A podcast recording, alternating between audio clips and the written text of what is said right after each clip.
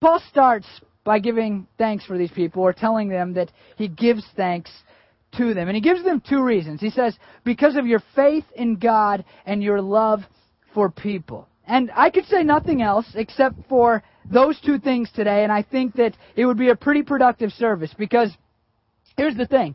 If you would grow in your faith in Jesus and your love for people, then you would live a far more godly life.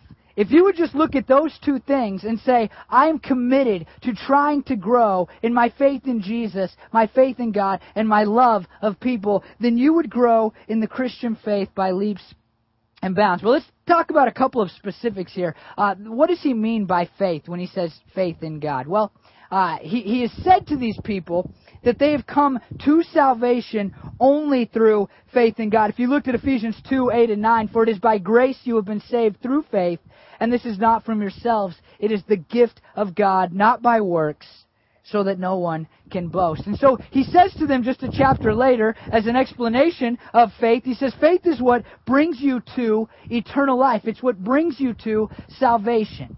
Now, I, I know many of you know this story, but I, I just want to make it clear for you every single Sunday. Uh, the faith that he's talking about is, is faith in Jesus and what Jesus did for him. You see, the object of our faith is important. If you're drowning, and you put your faith in the birds that are above you, it's not going to work out for you. But Paul is talking about a faith in Jesus as Savior.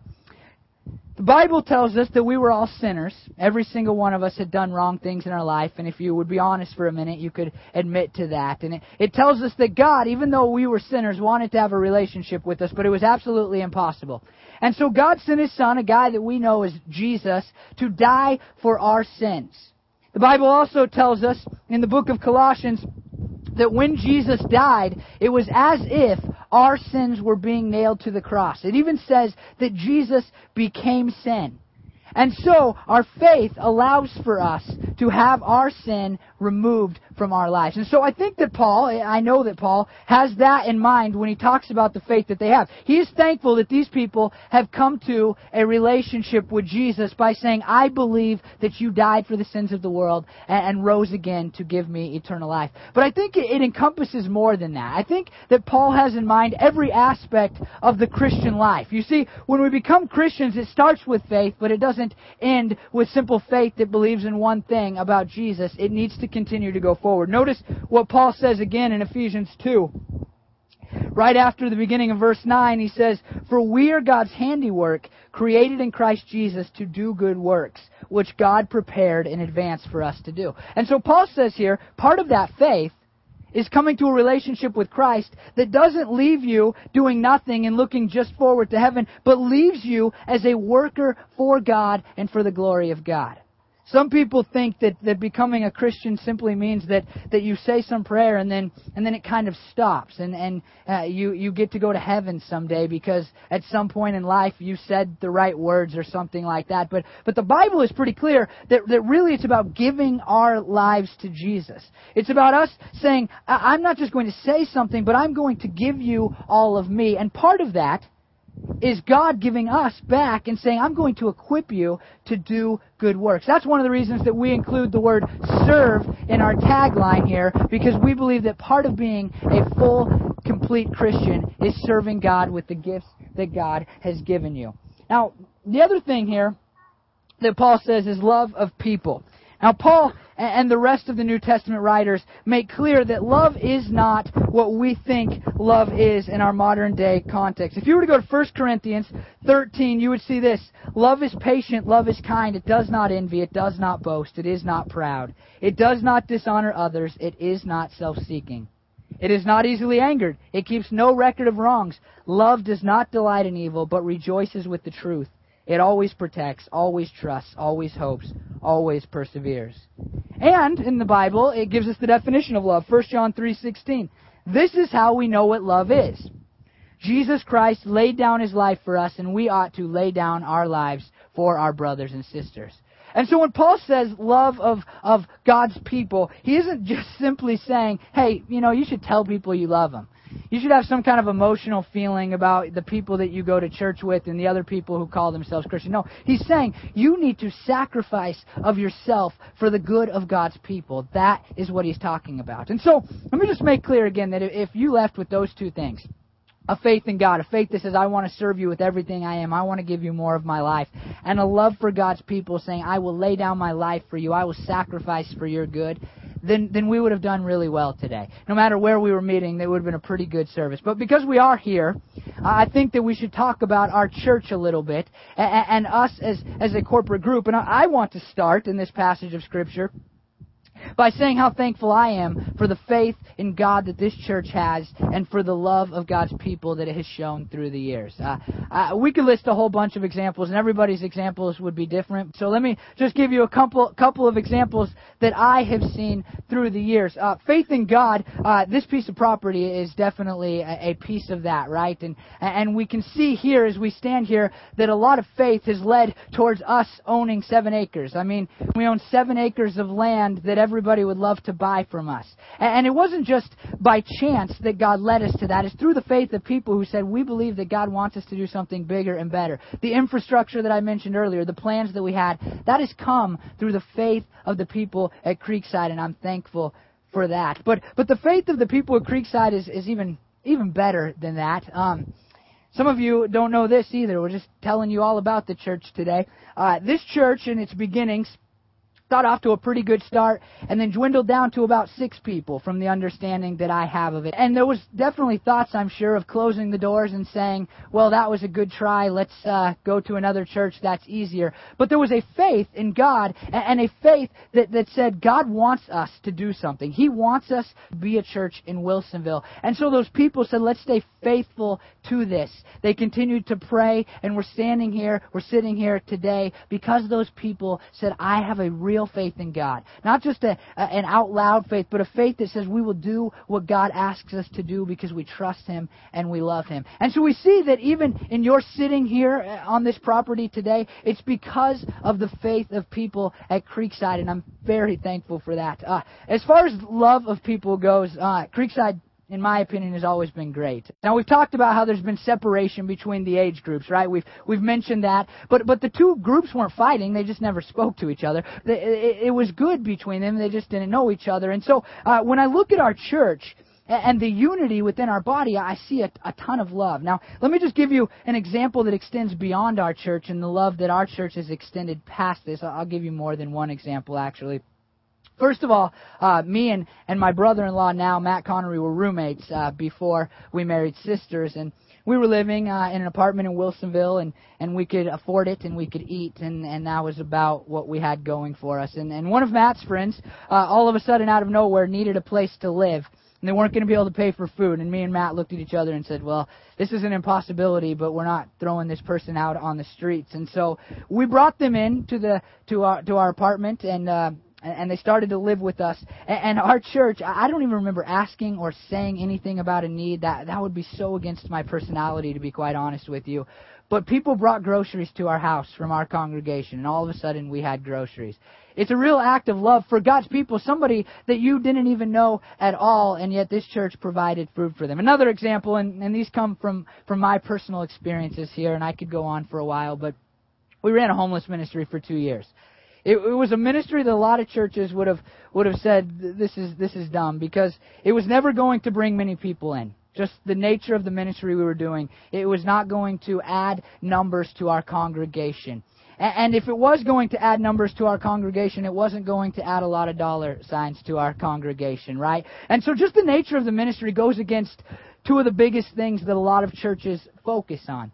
And yet, not one person in our congregation ever complained. Even when some of those people that, that came and, and they sat and they said things in the middle of sermons out loud and, oh, what are you talking about? And things like that, quite literally. Not one person ever said anything negative about the ministry we're doing. In fact, people came alongside of us and helped us financially, offered to go down there with us on Saturday mornings. And, and, it was a horribly unorganized ministry because we didn't plan on starting it. It just kind of happened, and yet our people came behind us, and we were able to do it for two years because this church loved people and, cared enough about people. And one more example, uh, if you'll let me, is we've been meeting with a another church uh, for for about five years. I can't believe that, but uh, but me and Bryn added, and we were um, figuring out what grade people were in, and and we believe it's five years that we've been meeting with Christ Community.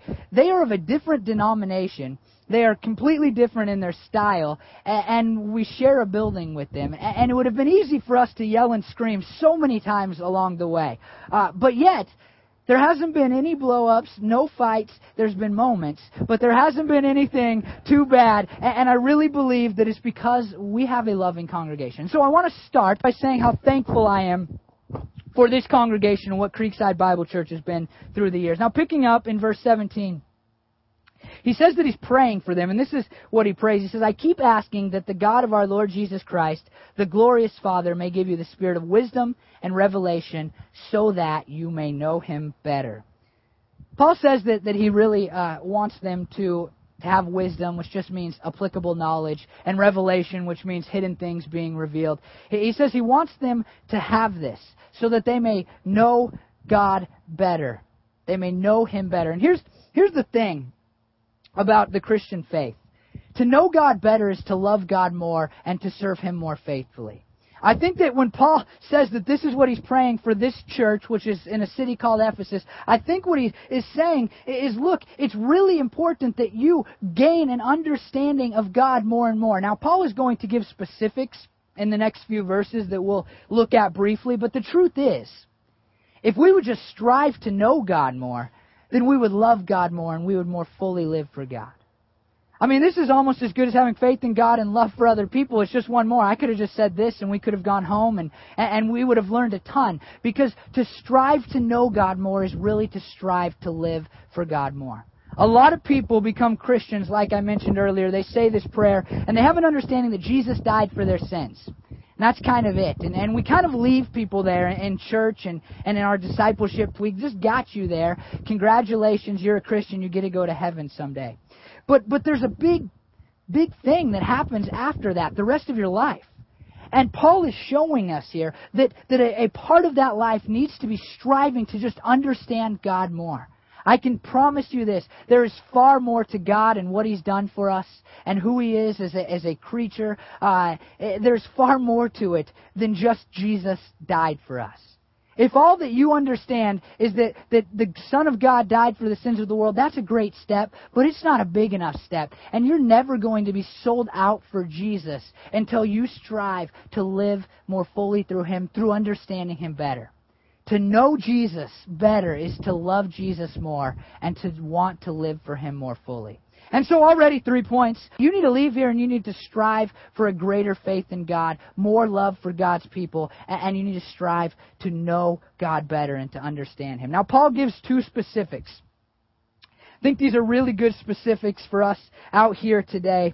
And so here's the two things. In verse 18, continuing on, I pray that the eyes of your heart may be enlightened, in order that you may know the hope to which he has called you, the riches of his glorious inheritance in his people. And so the first thing that we see here that Paul prays that they would understand about God more is, is what God has provided for them when they came to salvation. Paul has just talked pretty greatly in Ephesians 1, uh, verses 1 through 14 about how in God we have become rich. We have lots of good stuff, and, and the book shows more of that. And the New Testament as a whole, it just describes for us this wonderful picture of what we inherit when we come to that original faith and accept Jesus as our Savior. It explains to us that, that what we have to look forward to is far beyond anything that we can possibly imagine on this earth. And, and so Paul looks at these people and he says, Look, I want you to know God better. And one of the key things I want you to know better about God is how much He has offered you if you have come to a relationship with Him. The Bible tells us that that inheritance is going to be imperishable. It will never be defiled and it will never fade away in 1 Peter 1 3. It, tells us that that inheritance is going to be wonderful and glorious. And, and so we need to have a better understanding of that inheritance. I can tell you this about life. This is just something that, that I have observed through the years. The people who most fully grasp what they have to look forward to when they get to heaven through death or Jesus' return are the people who are most excited about living for God now. I can tell you, person after person, uh, that, that just fits that description, where they, they genuinely want to go to heaven. They look at this life and they think, well, it's all right, but if I could die now, then I would really be happy because they understand how great it is going to be. Those are the people that we look at and say, I wish I could live more like them. I wish that I had that type of faith in God. I wish I had that type of love for other people.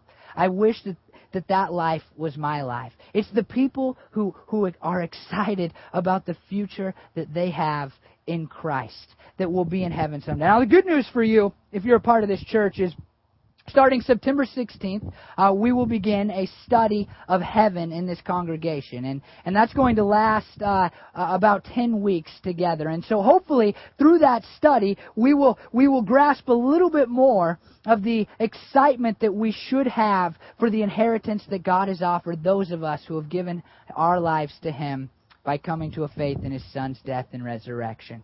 Now the second thing that Paul says here, continuing after verse 18, is this. This is the other thing he wants them to know about. And his incomparably great power for those of us who believe. That power is the same as his mighty strength he exerted when he raised Christ from the dead and seated him his right hand in the heavenly realms, far above all rule and authority, power and dominion, and every name that can be invoked, not only in the present age, but also in the age to come. Paul says here that again he wants them to understand something and, and its power here.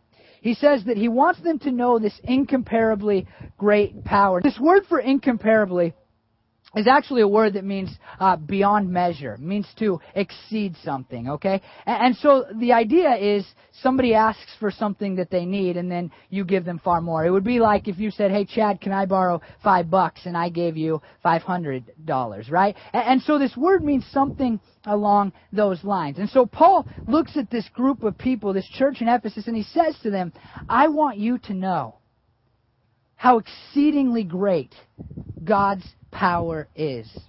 Now, it's really fascinating because the other time that Paul uses this word for exceeding in the New Testament, he's talking about the love of Christ, and he says that the love of Christ exceeds knowledge. And so when Paul uses it again the only other time, you would think that he kind of has something similar in mind. And so he seems to be saying, I want you to know the power that is beyond knowledge that God has brought to you when you became a Christian.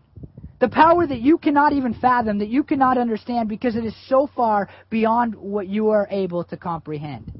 That's crazy to me because we know lots of really powerful things in our world, right? There's a generator running over there that's powering all of this sound, sound equipment. When you listen to it up close, you know that there's a lot of power. So I understand that type of power, right? I, I have an understanding uh, of the power of rocket ships a little bit because I've I've seen them and I, and I can compare to the the planes that I've been around that have taken off. There's some serious power there, right? I mean, we look at the sun and we we kind of fathom how powerful that is because it it pretty much is the generator for everything that we do uh, on this planet, right? And so we have this this really large knowledge of of power.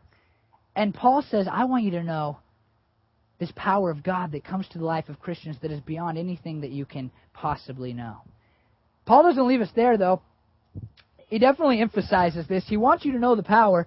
He says this that power is the same as the mighty strength exerted. Now, there are three words here, and I would give you the, the full definitions of these words, but let's just say this, and, and this is true. All three of those words basically mean power. And so he says, it's the same power as the power is the power. What do you think Paul is emphasizing?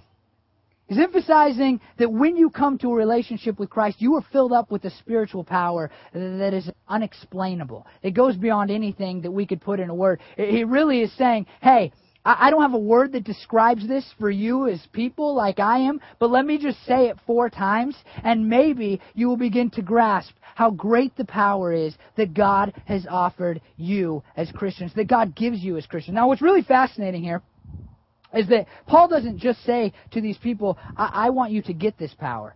He says, I want you to know this power. He seems to assume that this power is already at work within you who have given your lives to Jesus. He simply wants it to be revealed. Last night at about 1 a.m., uh, my cousin Jared, who's staying with us right now, he called us up and he said, Hey, bad news. I'm sorry to wake you up, but your car is not in the driveway.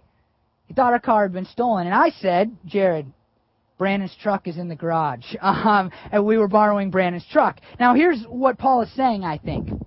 Paul is saying we need to open up the garage so that we can see the power that God has already given us. It's not like it's gone. It hasn't been stolen. It hasn't been taken away. It's already residing within you who are Christians. You just need to open up the garage and take a look at it. You need to take uh, advantage of it and start to use it in your lives. Now, you don't believe the power? Well, how about this? He says this is the same power that brought Jesus out of the grave. Now, that's really easy for us to dismiss. I mean, we think, well, yeah, Jesus died. We, we've heard that before, right? But think about the power that brings a man out of the grave. I mean, Jesus was buried for days. He had been brutally beaten and crucified by a Roman government that was, was trained to kill. I mean, they took death far more serious than we can fathom as people who live in America. This was a science for them. We can torture these people this much, keep them alive, and then torture them some more, and then make sure that they are absolutely dead. And God, from somewhere up there, wherever He resides in, in heaven, in the spaces, just said, I'm going to make you alive. It's crazy to me that there's no backstory there. Jesus is out of the grave. It was just simple for God. He said, Well, it's time for my son to get up now. And he brought forth Jesus out of the grave that he laid in. That's some serious power. And Paul is saying that that power is working in, in you. Now, here's the problem. Here's the situation. A lot of us, as Christians, we act like these suffering Christians. Isn't that kind of true? Isn't isn't the way we approach Christianity in our in our country today? We say, "Well, I came to Jesus, and now I'll kind of work to read my Bible more, and I'll kind of try to avoid some sins, and hopefully I can just kind of make it through," you know? But Paul's looking at us and he's saying, "Hey, there is more power in you than you can understand." And I think that what we need to hear is this. It's not about trying to get through, it's about trying to change the world for God and his glory. It's not about trying to make it through one day after another. It's about taking hold of the power that is already within you, understanding it more and more, and saying, I'm going to use that power to change my life and to change this world because I know how wonderful and how awesome the power of God that resides within me is. Paul is looking at this church in Ephesus and saying, Come on. I mean, you need to grasp that it's greater than this. There's something far more than this. You can, you can be totally different. You can make this world totally different because God's power is residing within you who are believers in Jesus. But He strengthens this. It gets even better. I mean, if that's not enough for you, this is, this is grace. This is great. And He placed all things under His feet, speaking of Jesus, and appointed Him to be head over everything, okay? Not only is Jesus all time powerful beyond anything that you can understand, but He's in charge of everything. He's ruling over everything. And so, what is there that you cannot accomplish? And then notice this. And this is what I really want us to focus on today. And He appointed Him head over everything for the church, which is His body, the fullness of Him who fills everything in every way. He's looking at this church and He's saying there's so much power in you. There's power in every one of you as an individual, but guess what? In you as a group, as in you as a congregation, that power is the fullness of Jesus. Do you notice that? I mean, Jesus is the head, metaphorically, of the church. And the local church becomes, as we have spoken of, the presence of God in this world. We become the power of God together in this world. God doesn't have a, another plan besides us saying we're going to take a hold of that power and be the fullness of Him. The world is looking for Jesus, and the only place they're going to find it is by looking at the church. So often, and I, you've probably said it, I've said it, we look at non Christians who say, well, I think about Jesus, but his people aren't doing a very good job of representing him. And we say, well, come on. I mean, we're not Jesus. We can't be Jesus. But Paul looks at us the congregation, a church, and says, You are Jesus to this world. And so no longer can you say, well, it's shame on them for looking at us and not seeing the fullness of Jesus. Shame on them for not believing because of us.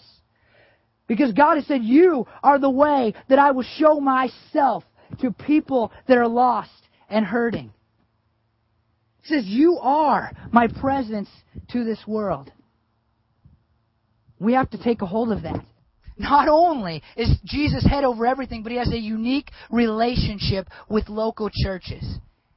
I think when it comes to this property and the things that we want to do as Creekside, sometimes we act like suffering Christians and things are going to go bad. We act like Blazer fans who say the knee's going to get hurt. It's just not going to happen. Right? But Paul is saying to us as a congregation, you are the fullness of God. You are God's plan to show himself to the world. And so here's what I say to you and to me and to us.